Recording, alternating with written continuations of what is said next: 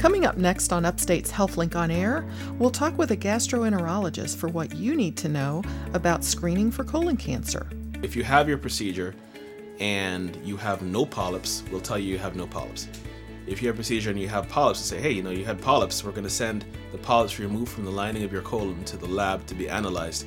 Then we'll hear about the life threatening infections that a person may face after recovering from a drug overdose. There's um, infections related to the sharing of needles. If that uh, person they're sharing with has HIV or hepatitis C or hepatitis B, then they'll infect themselves. And we'll learn about the importance of vitamin A, especially in children. The key thing in children is that they are growing and they are more prone to having complications if they have vitamin A deficiency.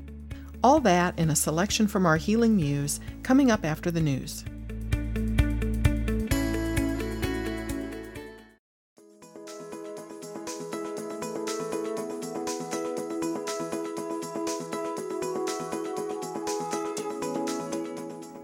This is Upstate Medical University's HealthLink on Air, your chance to explore medicine, science, and health with the experts from Central New York's only academic medical center. I'm your host, Amber Smith. Today, we'll hear about a significant increase in the number of life threatening infections people are facing as a result of the opioid epidemic. Then, we'll learn about the risks of vitamin A deficiency, particularly in children. But first, we'll talk about what we all need to know about screening for colon cancer.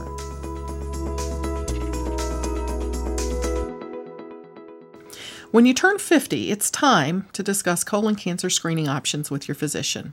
And here with me today is Dr. Sekou Rollins. He's an assistant professor of internal medicine at Upstate who specializes in gastroenterology. Welcome. Thank you. Thanks for having me. So colorectal cancer is one of the most common cancers diagnosed in men and women. Isn't that is that still the case? Absolutely. It's um, the third most common cancer in, in adults. Why do we need the screening? Well, the screening is important because colon cancer remains one of the preventable causes of, of, of, cancer. So if you think about your lung cancer, your breast cancer, your prostate cancer, uh, those are um, detectable, but they're not preventable in the way that colon cancer is. So the screening is important in terms of saving lives, and we've shown that our uh, screening programs have saved lives, and we've shown that they pro- prolong lives as well. So it's, it's just an important um, thing to do. So the screening actually helps you um, catch it early or before it becomes cancerous, I oh, guess? Both of those things. So you can prevent something from becoming a cancer. And by something, I mean um, uh, colon polyps, which are the, the source of, of colon cancer. So you can stop them from becoming cancers and catch cancers in an early stage so that they can be uh, managed surgically before they spread. So who needs to be screened? I know 50 is sort of the um, the age where they say that we need to start being mindful of this. Um, is it men and women at 50 and up, or? So, for men and women at average risk for colorectal cancer, screening begins at age 50, but there are certain factors that might increase your risk where we'd start screening earlier. Um, those factors might include um, family history. If you have a, a parent or a sibling or a child who had colon cancer, we'd begin screening either at age 40 or 10 years younger than that relative had their cancer. So it is a disease that sort of runs in the family.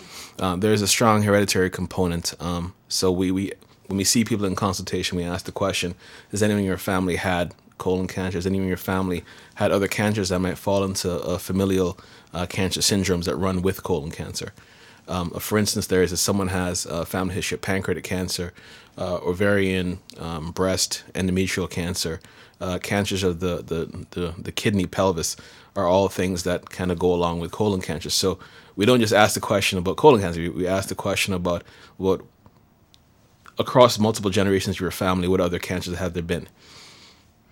Now, what about other um, factors? Are there things that increase a person's risk, or maybe are there things that decrease a person's risk for um, colon cancer? That's that's a great question. So uh, we say that a personal history of, of bowel disease, uh, particularly uh, inflammatory bowel disease like Crohn's disease or ulcerative colitis affecting the colon, um, those increase your chance for having uh, colon cancer. People who have uh, diets high in red meat and meat which is cooked at high temperatures increase your chance for having colon cancer.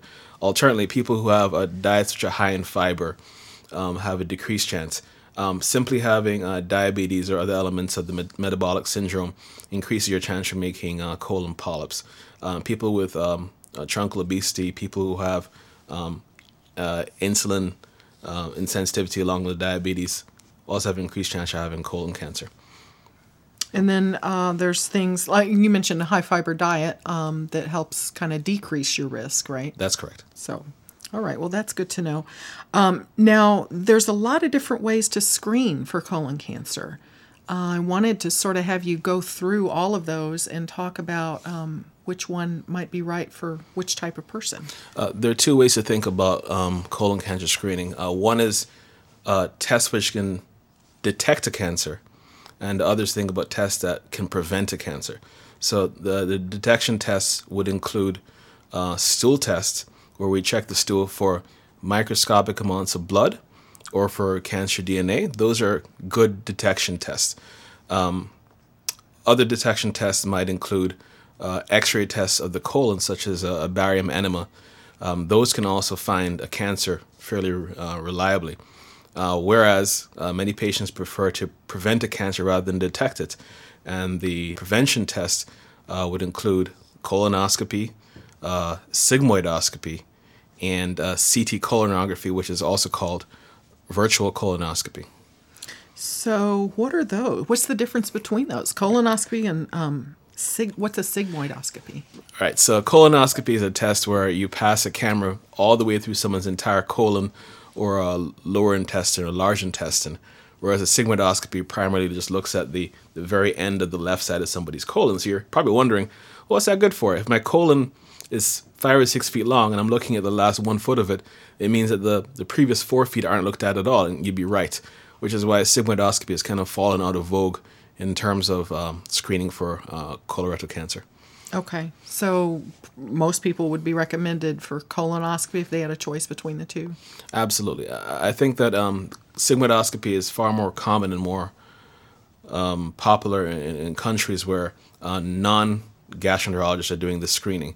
In the United States, for the most part, um, screening endoscopies are performed by gastroenterologists who are highly trained, who do thousands and thousands of these tests every single year as opposed to in, like in Canada, they have uh, nurse practitioners and primary care physicians do sigmoidoscopies fairly frequently, which is why they're utilized in other countries like Canada and Western Europe. So compare for me the colonoscopy and the virtual colonoscopy.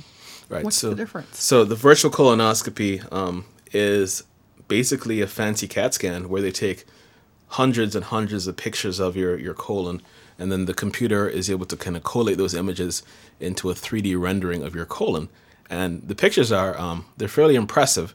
You're able to find large things and small things, uh, but typically they say that um, that test is not responsible for finding anything smaller than six millimeters across. So if you can imagine that there were a polyp which was say three or four or five millimeters, you couldn't reliably find that with the CT colonography, which is why the screening interval for that test is every five years as opposed to colonoscopy, which is every 10 years. Further, if you found something on the CT colonography, you'd be on the hook to go have a colonoscopy. So um, it's a good way to show there's nothing there, but once you found something, it uh, necessitates or kind of uh, it makes necessary uh, a further test.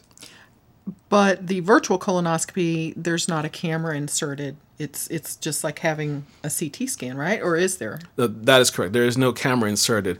However, um, as you would have to do for a colonoscopy, you'd have to take the, the bowel purgative, the cleanse, to clean out the entire colon, which for many people is actually the worst part of colonoscopy because it's it's a whole day of not having anything to eat but clear liquids, and then you take this voluminous bowel prep, and then you go in for the test, and they inflate your colon and do a CAT scan. So it's you still you still have to not eat anything. You still have to drink this bowel prep. So it's still somewhat onerous for some patients. Okay, well, that's good to know.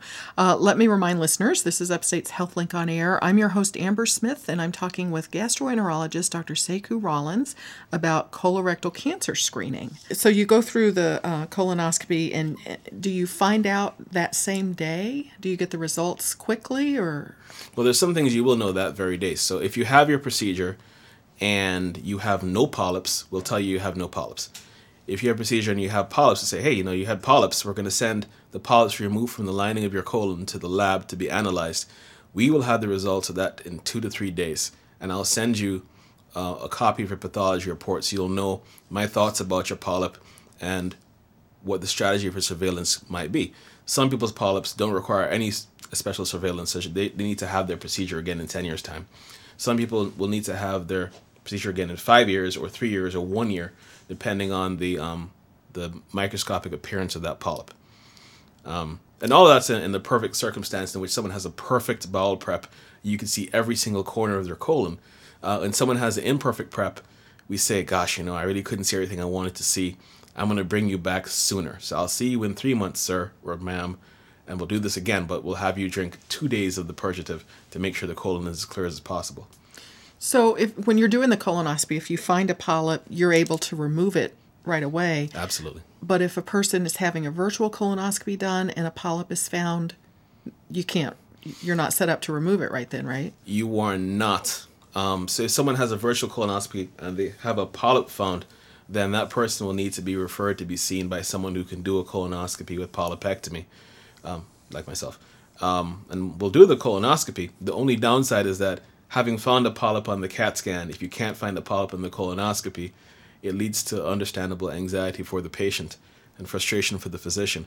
Um, because CAT scans are great tools, but not, they're not perfect. Okay. Well, let's say that you um, find a polyp and you remove it and you send it to the lab and it comes back. Does it come back either cancerous or not? Is it just one or the other? There's a spectrum of disease. So, depending on the appearance under microscope, you can say that uh, there are certain um, uh, cellular or, or nuclear changes that speak to what kind of polyp this is. Is this hyperplastic? Is this some kind of proliferation of normal tissue? Is this an adenoma? Is this a, a cell which is on its way to making a cancer?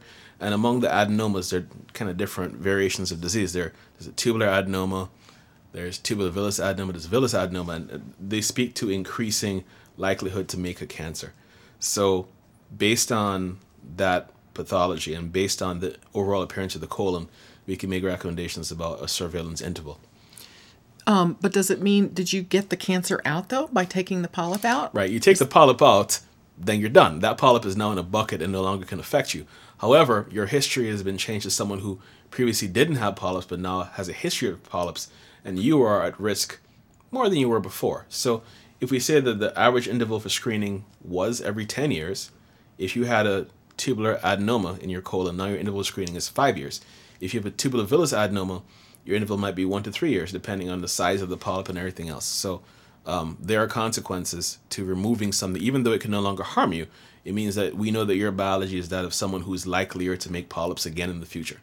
And is that um, time interval based on how quickly they grow? Is that why it's a 10 years or five years? So we say that there is a larger amount of cellular abnormality in the polyps which are likeliest to become cancers. So the ones which are the most abnormal, they necessitate quicker return to endoscopy. Okay. Can we talk about the risks involved in colonoscopy? Absolutely. It's an important thing to talk about because um, every test has a different sensitivity and ability to diagnose a, a, colon cancer. However, the more invasive a test is, the likelier it is to kind of cause harm. So we say that for an average colonoscopy, uh, there is about a 1 in 1,000 chance that you can have a perforation or cause some kind of bleeding at the time of the colonoscopy.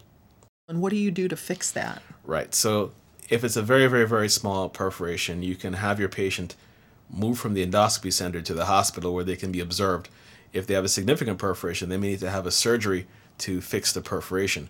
Um, what we can do at the time of the procedure, if you perceive that someone has had a perforation, you can put uh, little metal clips to kind of um, uh, adhere uh, the, the, the hole closed.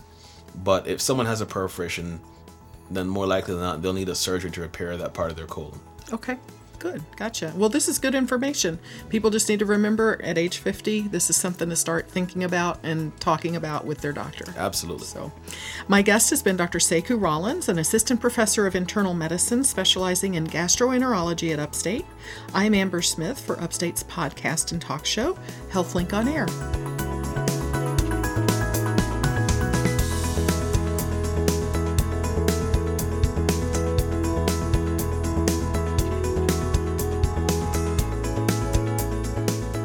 Coming up next, life threatening infections related to opioid abuse.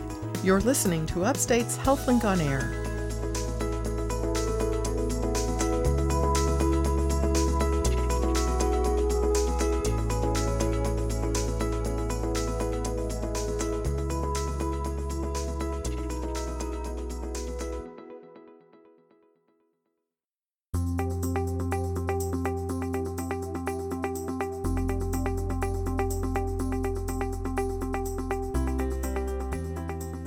Upstate Medical University, I'm Amber Smith. This is HealthLink on Air.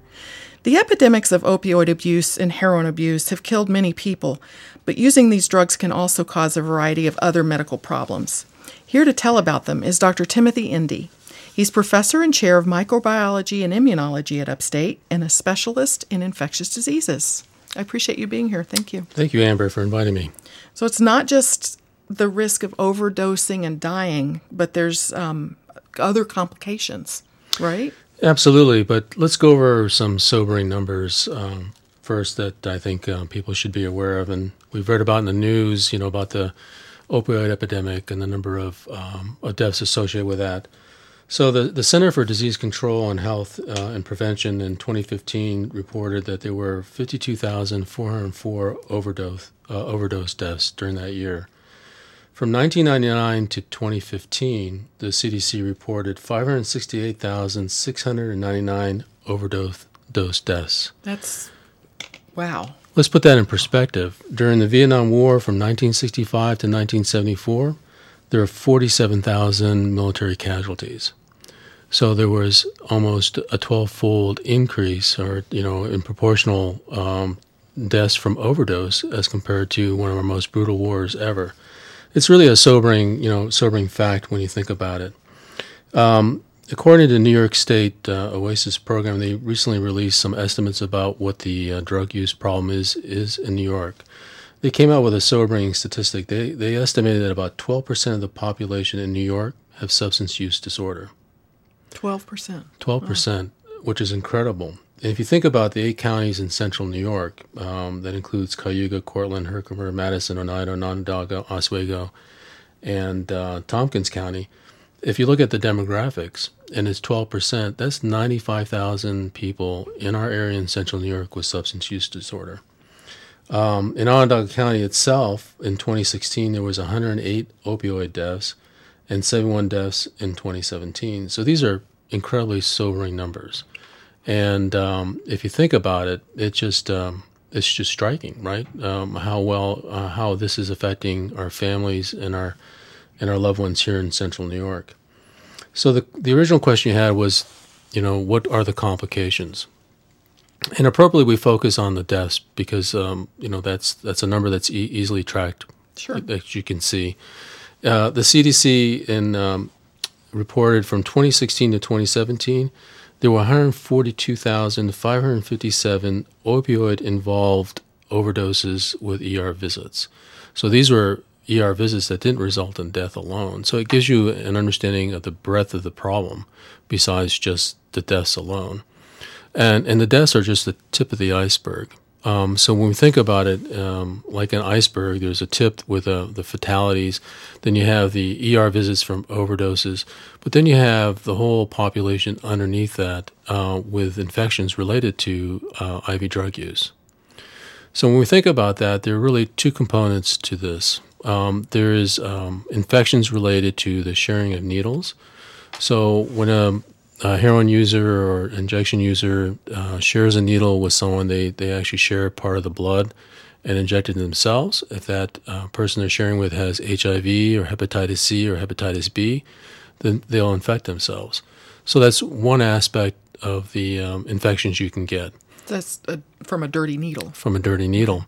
Um, you know, the in Onondaga County um, in central New York, there are clean needle exchanges um, that uh, drug users can use um, so that they can go in, exchange needles, use a clean needle. So that has done a lot in reducing those types of infections. Okay. But everyone realized, and I think everyone has had uh, a visit to the doctor where they went to the phlebotomist and had their blood drawn. Mm-hmm. And you remember the, the details that they go through. They, they cleanse the skin several times with a sterile pad. They make sure that the site is sterile before they insert the needle in. And that's because a needle inserted through a non sterile site can introduce bacteria into the bloodstream. And that's really the underbelly and the problem that we're seeing um, related to IV drug use is those bacteria then spread through the bloodstream. They cause uh, infections at the site, a skin abscess. They can result in infection within muscles and skin called a necrotizing fasciitis, which can be severe enough to result in amputation or death.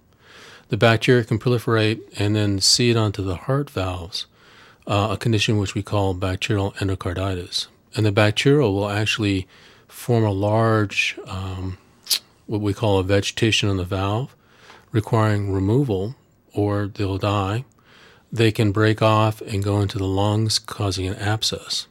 The bacteria can also lodge into the spine and proliferate, causing a spinal abscess that will result in a bone infection but also paralysis. These all things that you're describing sound like medical emergencies. They are truly emer- me- uh, medical emergencies.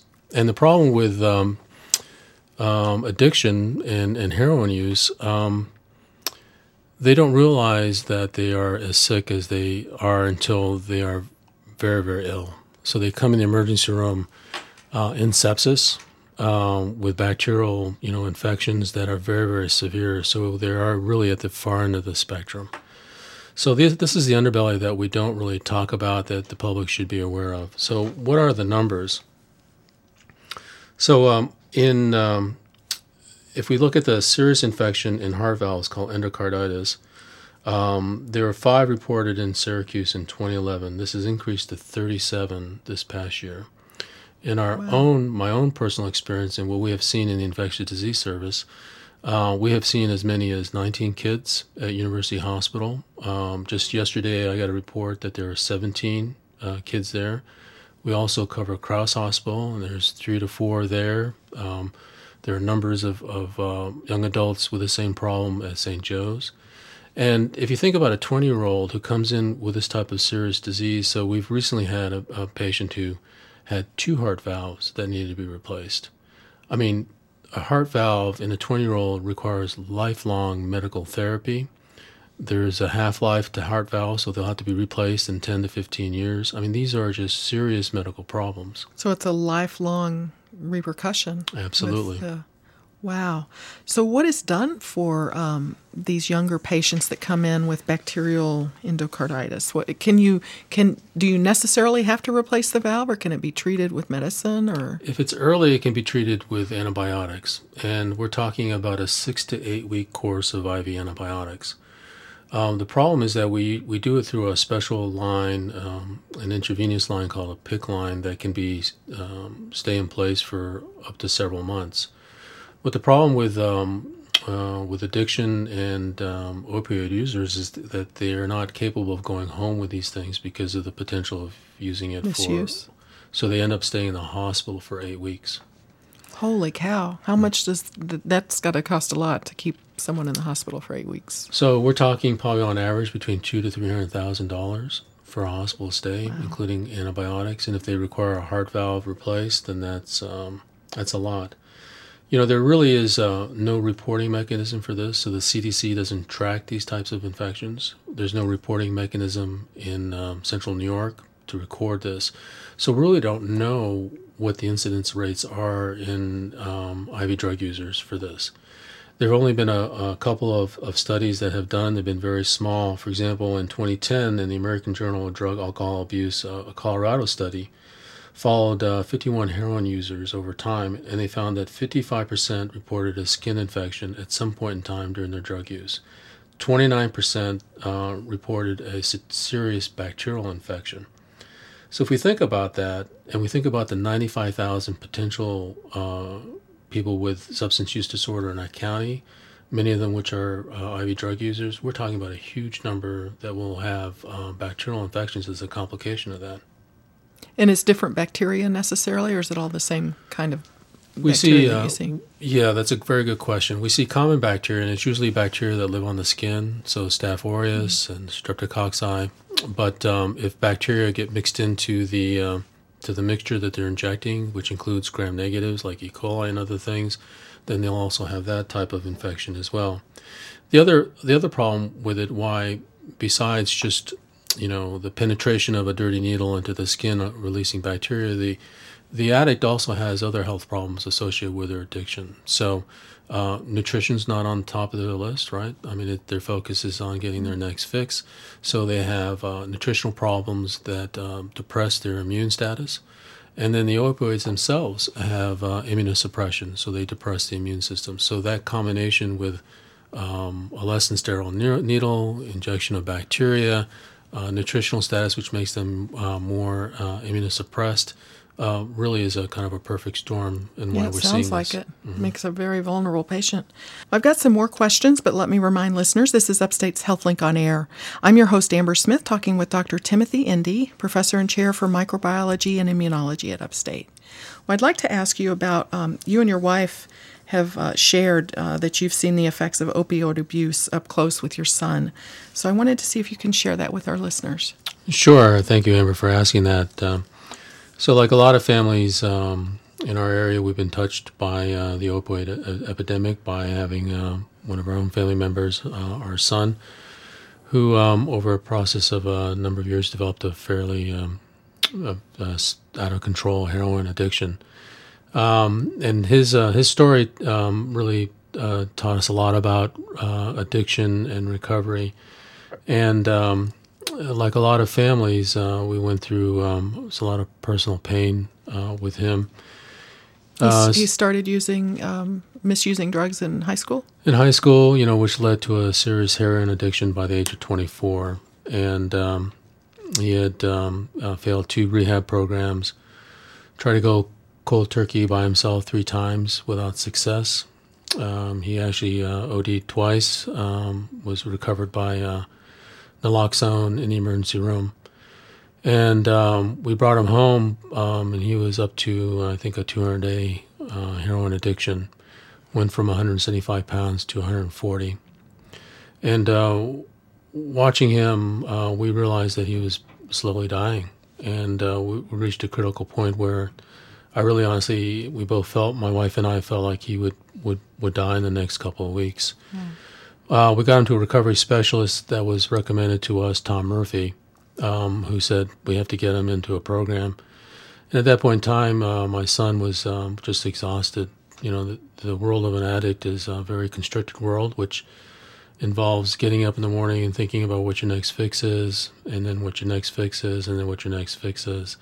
And he and, wanted to get off of drugs, though. Right? Yeah, every addict wants to get off drugs. I think that's the premise. It's just how to do that and, and what kind of um, a program resonates with each. And every individual's recovery is different. Uh, for my son, uh, he was um, we sent him um, to uh, Sierra Tucson rehab facility for a detox and a 30 day program, and then uh, he was then um, uh, recommended and accepted going into a long term recovery in uh, BRC, which is Bringing Real Change in Austin, Texas.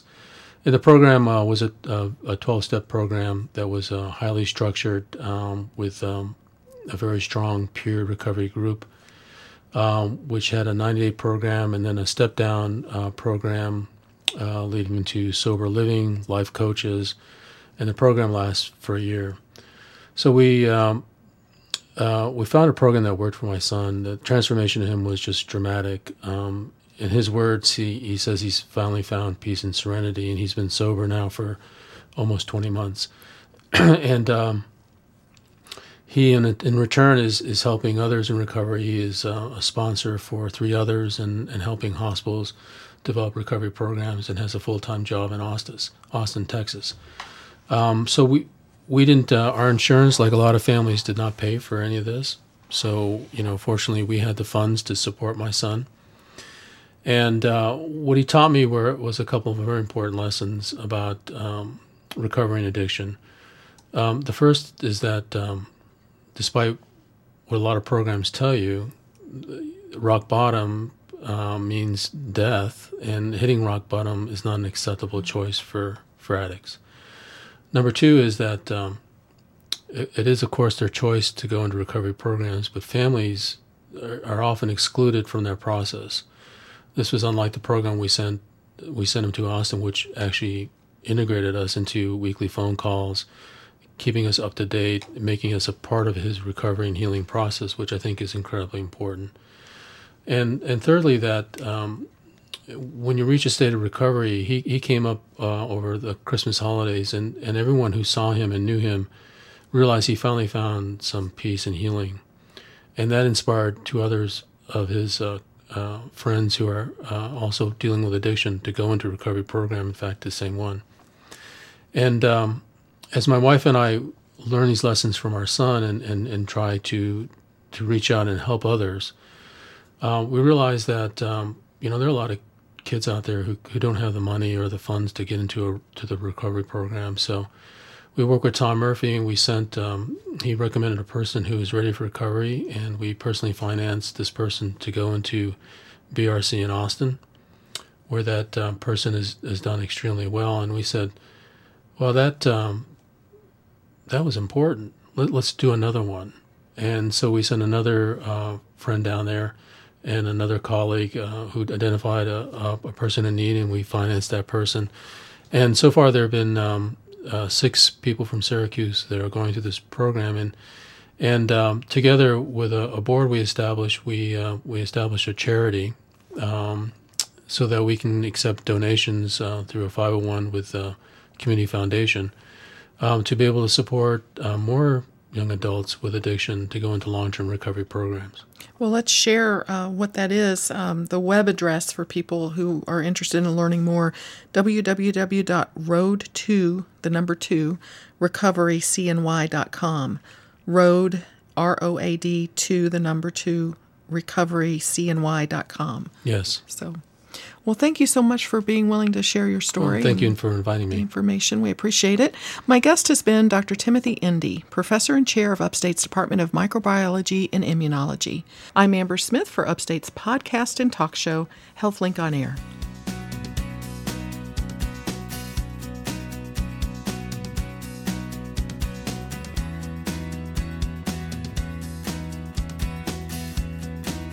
Next up, the importance of vitamin A on Upstate's HealthLink on Air.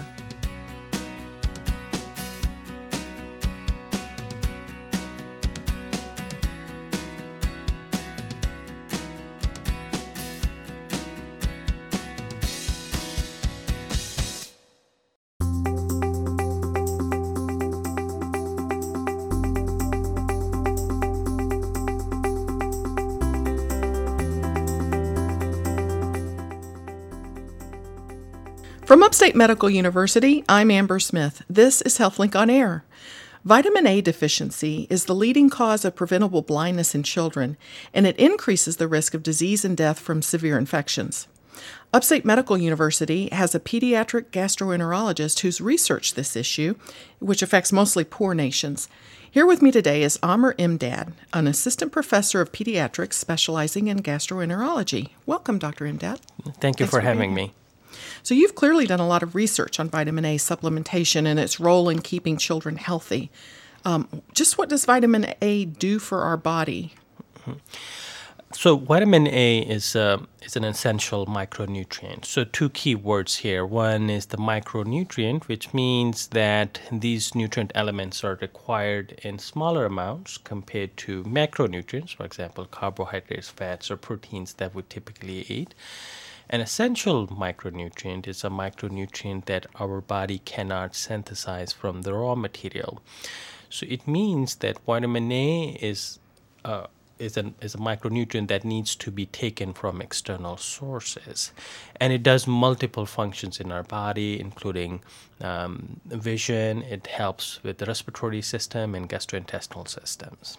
So you said it cannot synthesize from a raw uh, does that mean we can't get it from food or we can or? So typically our bodies uh, can make certain uh, for example amino acids. Uh, it can also make certain biological components that are active in our body and it just needs the raw material for it Uh, however, in certain um, micronutrients, you actually have to take it from the food sources.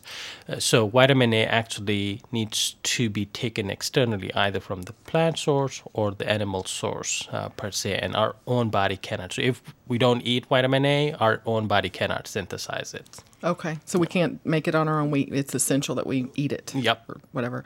Now, um, is it more uh, important for children than adults, or or not? It it's important for both children and uh, adults, but the key thing in children is that they are growing and they are more prone to having complications if they have vitamin A deficiency. So the most critical part is in the vision. So what vitamin A does, it helps regenerate the epithelial surfaces in the body. So where are the epithelial surfaces? So um, in our eyes, the retina is one of the epithelium. In our respiratory tract, we have an epithelial surface. In our gastrointestinal tract, uh, we have an epithelial surface. Similarly, in the reproductive tract. So um, vitamin A helps regenerate these linings, internal linings.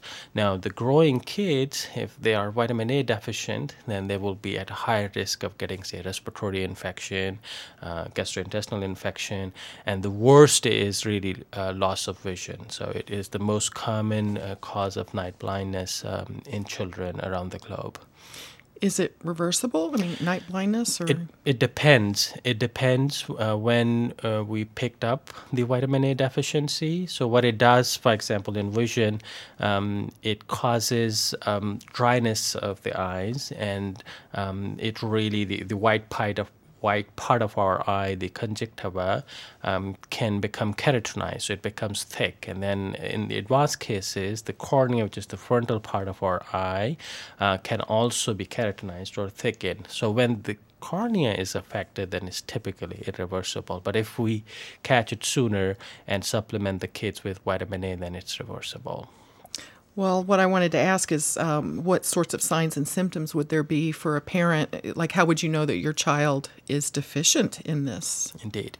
So, again, starting um, with the vision, so you can have dry eyes uh, with this, um, especially sometimes um, you see the white spots uh, or whitish grayish color spots uh, in the conjunctiva of the eye. Um, similarly, you could have um, thickening of the skin. Skin also has an epithelial surface, so vitamin A plays an important uh, part in maintaining uh, the skin layer of our body. Then again, they will have uh, increased um, infections, um, both respiratory infections and gastrointestinal infections. And in older um, adults, it can also contribute to reproductive. It can affect the reproductive and cause infertility in in adults. Well, uh, is those signs and symptoms that you mentioned? I just wonder at what point um, you would think, oh, it's got to be vitamin A deficiency, because those things might lead you down the path of some other diagnosis first, right? In, indeed, indeed, and uh, it really uh, depends uh, the scenario. And you know, as a physicians, when we make assessments, uh, if somebody comes with, say, a gastrointestinal infection, having diarrhea, we think about uh, multiple other things. But if I am working in a developing country, um, then at least one of the things that we think about is that this could be due to malnutrition. So uh, those kids, um, they have multiple infection back to back, and that uh, not only make them sick in that acute setting, but also lead to um, bunch of losses of the nutrition and and they kind of go in a cycle where they get sick and they lose micronutrients and they're not able to eat so they become deficient over time so uh, the vitamin A deficiency is not that common in United States or in other developed countries, but in developing countries is very common, and we are kind of more suspicious. Say, for example, if there is a refugee patient who comes to us, then we'll be much more suspicious with these symptoms compared to a child who was born and raised here in the United States. Interesting. Okay. This is Upstate's HealthLink on Air. I'm your host, Amber Smith, talking with pediatric gastroenterologist Dr. Amr Imdad. Um, can babies and children get adequate levels of vitamin E by eating certain foods? And if so, which certain foods are they high with vitamin A. Absolutely. So, vitamin A is available um, both from the plant source and the animal source. So, the plant source um, have something called inactive vitamin A. Um, beta carotene is one of the most famous type of subtype of vitamin A.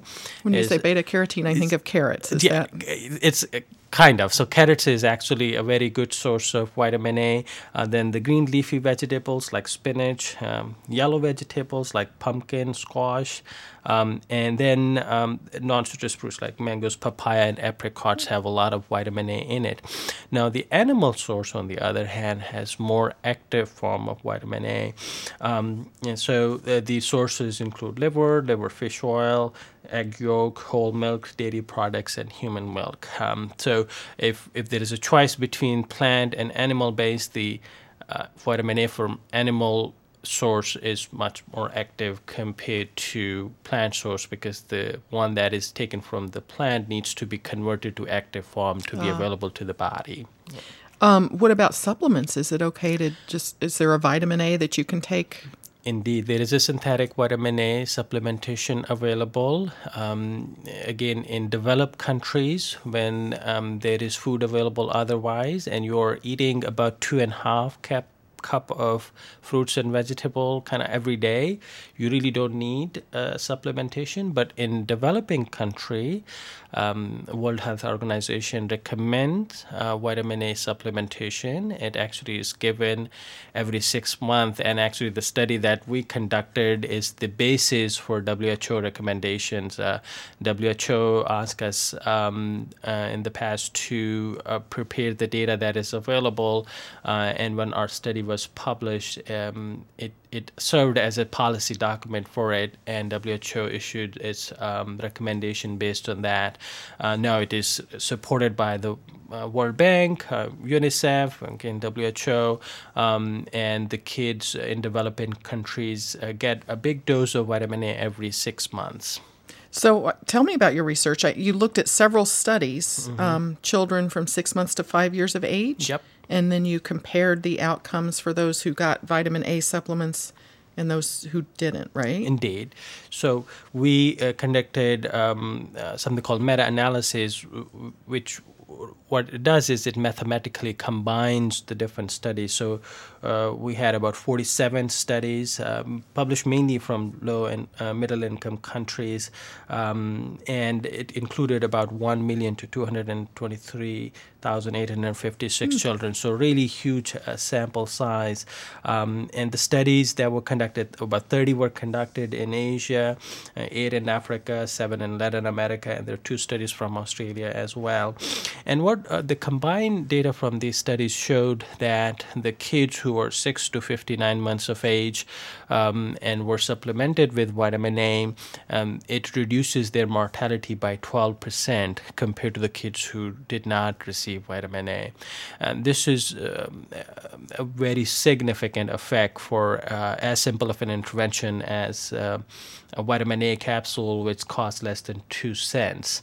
Um, now, to reduce the death rate by twelve percent. Deaths, Yeah, Wow. by twelve percent. So it is actually considered one of the most effective and most cost-effective intervention in developing country to save children.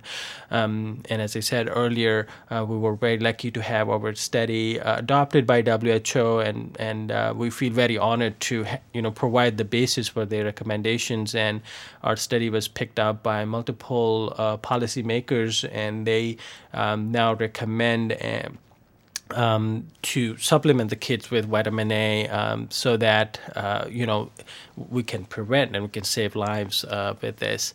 Um, now there has been discussion on how uh, exactly it works. So vitamin A, what it does is it prevents the, the diarrhea-associated illness and death. So diarrhea is one of the leading cause of death in developing countries, and giving vitamin A actually help prevents the illness uh, so the incidence of illness and not only when the kids get sick it also prevents the severity of illness as well. So it's they're less likely to die from diarrhea if they have good vitamin A levels in their bodies.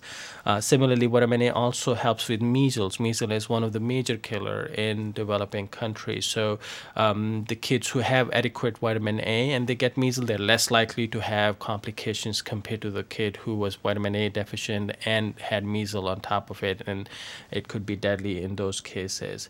So our data uh, from our study showed a significant effect not only for all cause mortality, meaning um, any cause of death, but also the deaths due to diarrhea and measles. And, and this shows a very convincing evidence that um, this intervention is biologically plausible and can do and can save lives in, in uh, developing countries. Well, what is being looked at in terms of getting vitamin A to the right populations that need it? I mean, how do you do that?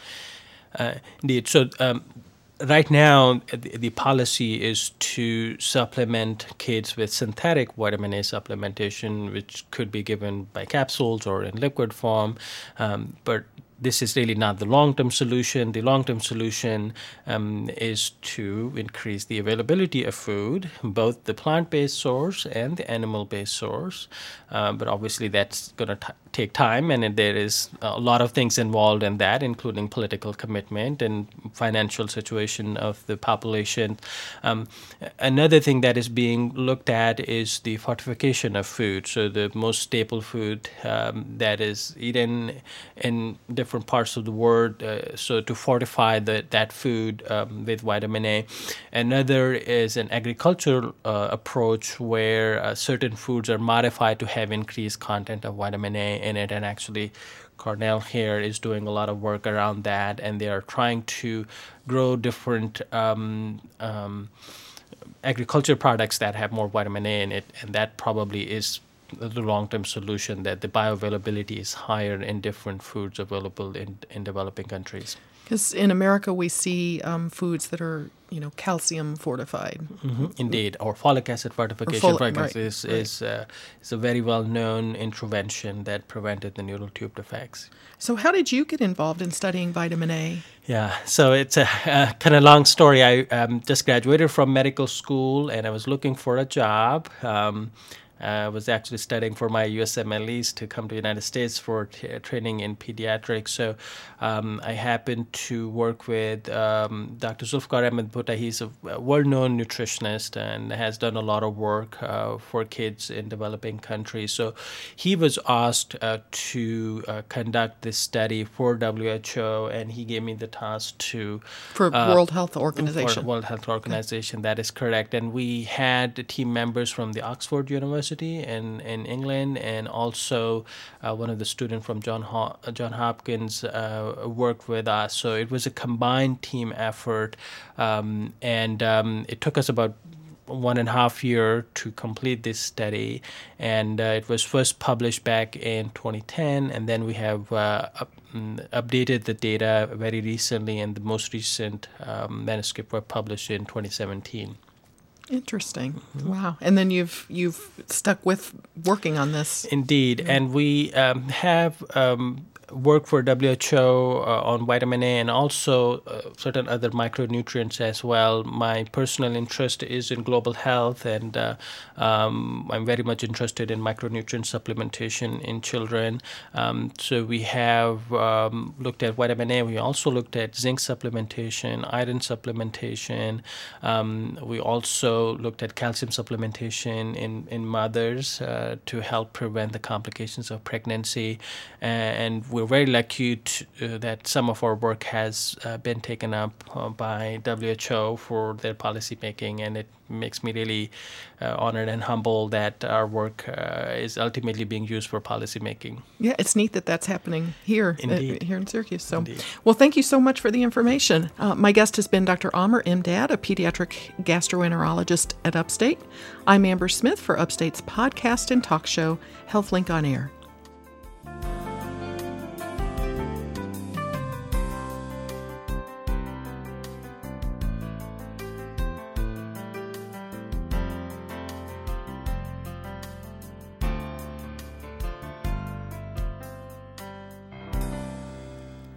And now, Deirdre Neilen, editor of Upstate Medical University's literary and visual arts journal, The Healing Muse, with this week's selection. The scourge of drugs in our communities is by now well documented. Poets, however, can put faces to statistics, can make us stop, listen, think. Katharyn Howd Machan, who is a professor of writing at Ithaca College, has a full length book coming out soon called Selected Poems. But her poem Magic depicts a mother's unending quest to restore her daughter's life. Magic. If I hum her name a hundred times, can I take my daughter back to when she touched starfish in a pool and said, I love it here, Mama? If I write the date of the day she was born backwards and forwards in a salty wave, can I keep her talking to me, saying how she still wants to hold my hand? If I hide my grief in a little song and whisper its hard words low and deep into a bottle tossed into the sea, can I bewitch, bewilder, banish heroin's history?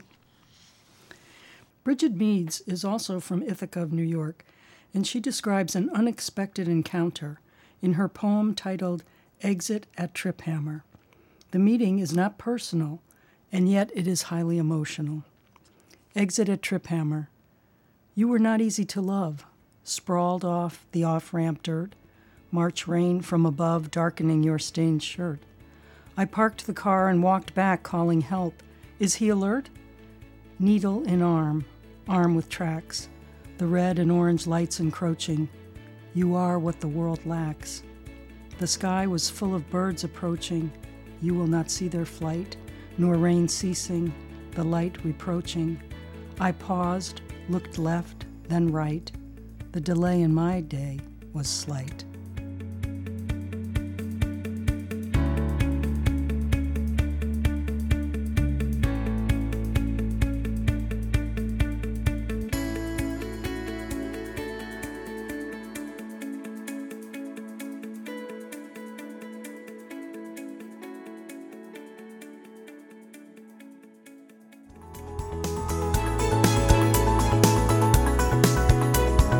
This has been Upstate's HealthLink on Air, brought to you each week by Upstate Medical University in Syracuse, New York. Next week on HealthLink on Air, a herniated disc treatment called microdiscectomy. If you missed any of today's show, listen on demand on our website at healthlinkonair.org or find a podcast in iTunes and other podcast sources by searching for one word, Health Link. I'm Amber Smith, thanking you for listening.